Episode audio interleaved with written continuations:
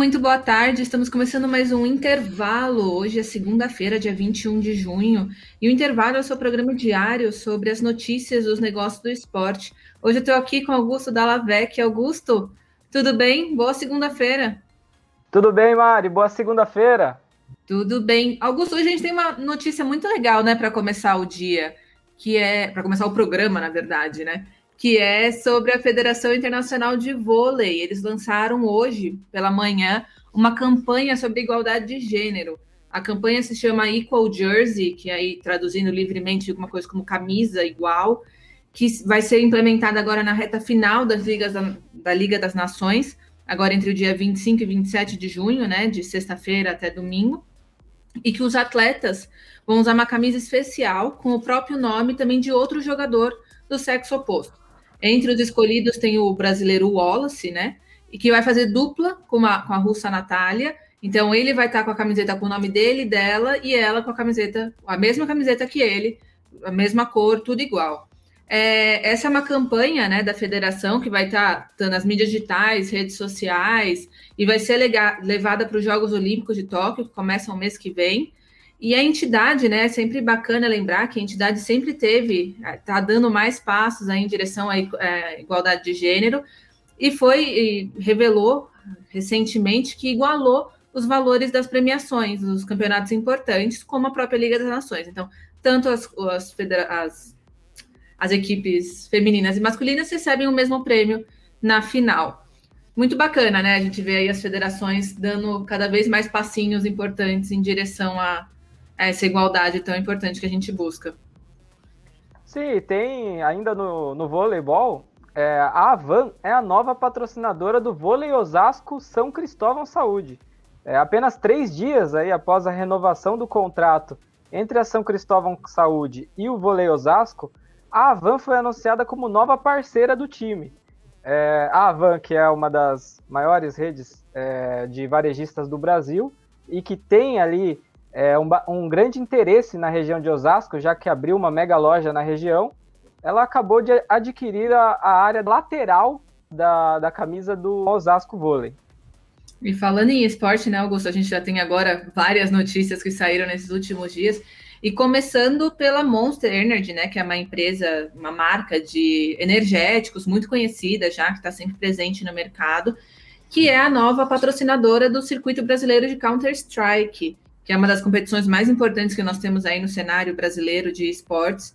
E eles foram anunciados sexta-feira como os, nossos, os novos patrocinadores. A, a duração do acordo, nem os valores não foram revelados. E esse novo acordo de patrocínio é, tem, vai ter a, ações de marketing com a, com a marca da Monster em conteúdos publicitários, transmissões, uh, transmissões oficiais e especiais, uma série de conteúdos audiovisuais exclusivas que vão ser intituladas Unleash the, Unleash the Beast, e ainda um bloco de oferecimento durante as transmissões. Então a Monster vai estar muito presente aí na, no campeonato de Counter-Strike, que já começou, já está na segunda etapa, e vai ter agora a próxima quarta de sexta-feira vão ter os próximos jogos, né, as, as, próximas rodadas, e as finais vão ser disputadas nos dias 26 e 27, sábado e domingo.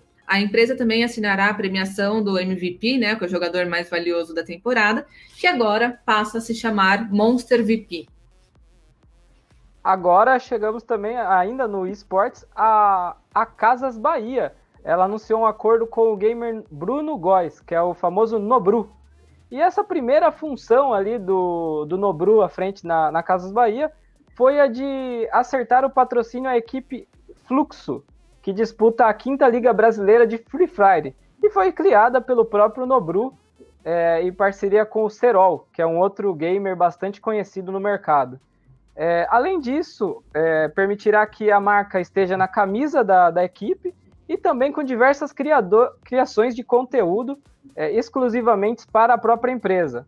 Essa, essa é uma das primeiras estratégias da Casas Bahia como uma parceira do esportes no Brasil. E cada dia mais, é, ainda mais com a contratação do Nobru, que é especialista no assunto para ser esse RID criativo de games, é de cada vez mais estar presente, é, tanto no mercado de esportes, quanto também fortalecendo a área de games.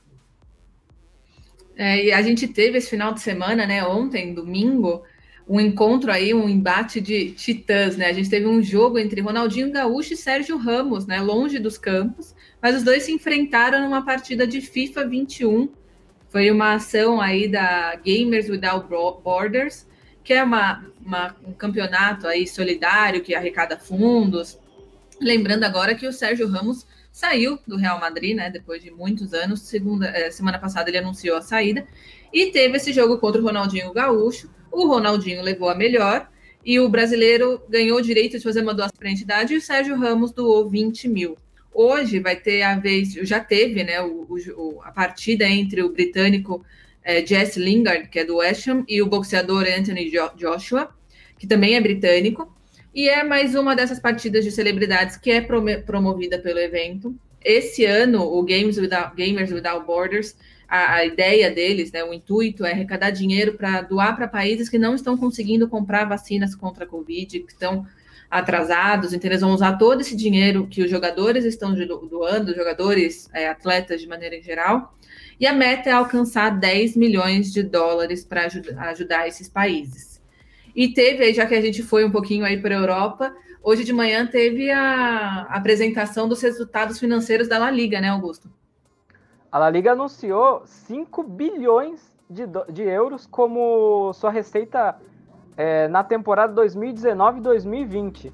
Então, é um, uma receita bastante importante para a La Liga, é, que, além disso, citou que houve um crescimento de 12% com relação às últimas cinco temporadas.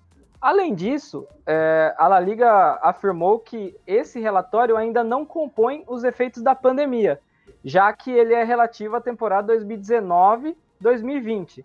O relatório que comporá todo, que, que terá a composição relacionada à pandemia, será o do relatório 2020-2021, onde serão sentidos os principais efeitos e o quanto a pandemia teve de prejuízo para a La Liga, que é considerada, é, não apenas considerada, pois, pois isso prova sim em números, a liga mais rentável do mundo em relação às principais ligas europeias. E a gente está falando aí de La Liga, vamos falar de Barcelona e Superliga, né? O assunto que morreu, mas não morreu oficialmente, que acabou, Nunca mas não. Nunca morre, né, Mai? Nunca morre, eles são inimigos do fim, eu gosto de falar, porque eles não largam esse osso. Barcelona, Real Madrid e Juventus continuam aí acreditando. E o presidente do Barcelona é, esteve presente numa reunião de sócios né, do, do Barcelona, e ele falou que o projeto segue em pé e que para o Barcelona, entre aspas, para o Barcelona significaria o mínimo de 700 milhões de euros por temporada, fecha aspas, se a Superliga acontecesse. Então, eles continuam acreditando no projeto, batendo muito na, na tecla da questão financeira, que seria uma injeção significativa de recursos financeiros para o clube catalão, para todos os clubes que topassem de novo participar de uma Superliga. E aí, com, ele ainda comentou com essa oposição da UEFA, né? A UEFA continua tentando impor sanções para esses três clubes que permanecem na, na Superliga. E ele falou que não, não deu muitos assim detalhes, mas insistiu falando que não vai pedir desculpas por ter criado uma, uma liga dissidente, para organizar uma competição que quer o melhor para os clubes de futebol e ainda falou que a UEFA é detentora de um monopólio.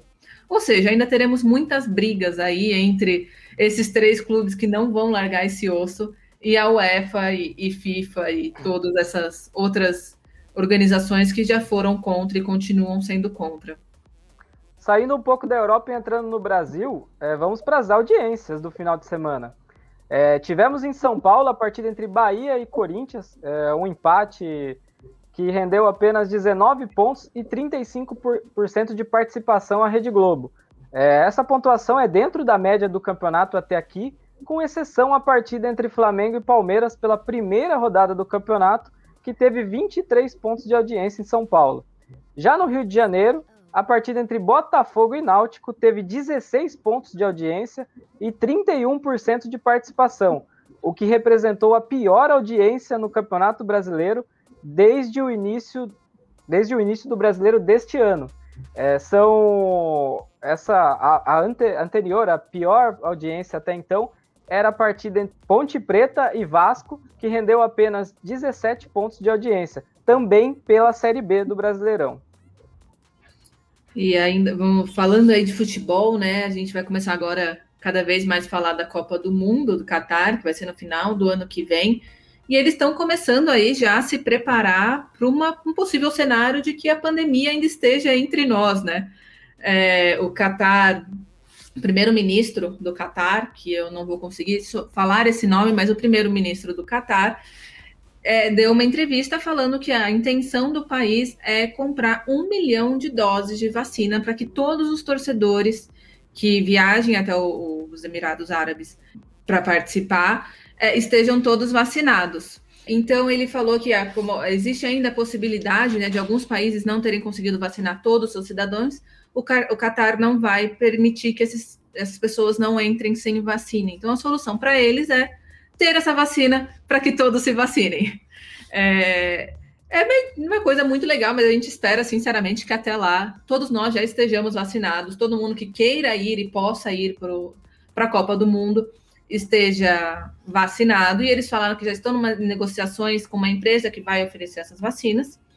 É, aí só para lembrar, né, que essa vai ser a primeira Copa do Mundo que vai ser que vai acontecer no final do ano, né? Vai acontecer no, no nosso verão, é, no inverno deles, né? Para que as, porque as temperaturas são muito altas. E até agora vão ser em oito locais e cinco cidades. Chegamos no Prêmio Máquina do Esporte 2020. O prêmio já conta com mais de 6 mil votos e a votação vai estar aberta até o próximo domingo, dia 27 de junho. Mari, e como tem gente votando. Não para. Pois é, não para de chegar voto, né, Augusto? A gente fica aqui com a, com a planilha aberta, só olhando os votos que vão. Tá lembrando aí até domingo, né? Todo mundo tem a opção de votar até domingo. Mas por hoje é isso, né, Augusto? Amanhã estamos de volta com um intervalo, né? É um oferecimento do grupo End to End, os nossos parceiros. E até amanhã, Augusto. Bom descanso. Até amanhã. E amanhã, lembrando, com a participação de Eric Betting. Verdade, amanhã teremos a participação de Eric Betting. Então, até quarta, Augusto. Amanhã eu tô de volta aqui com o Eric. Tchau, tchau. Tchau, tchau.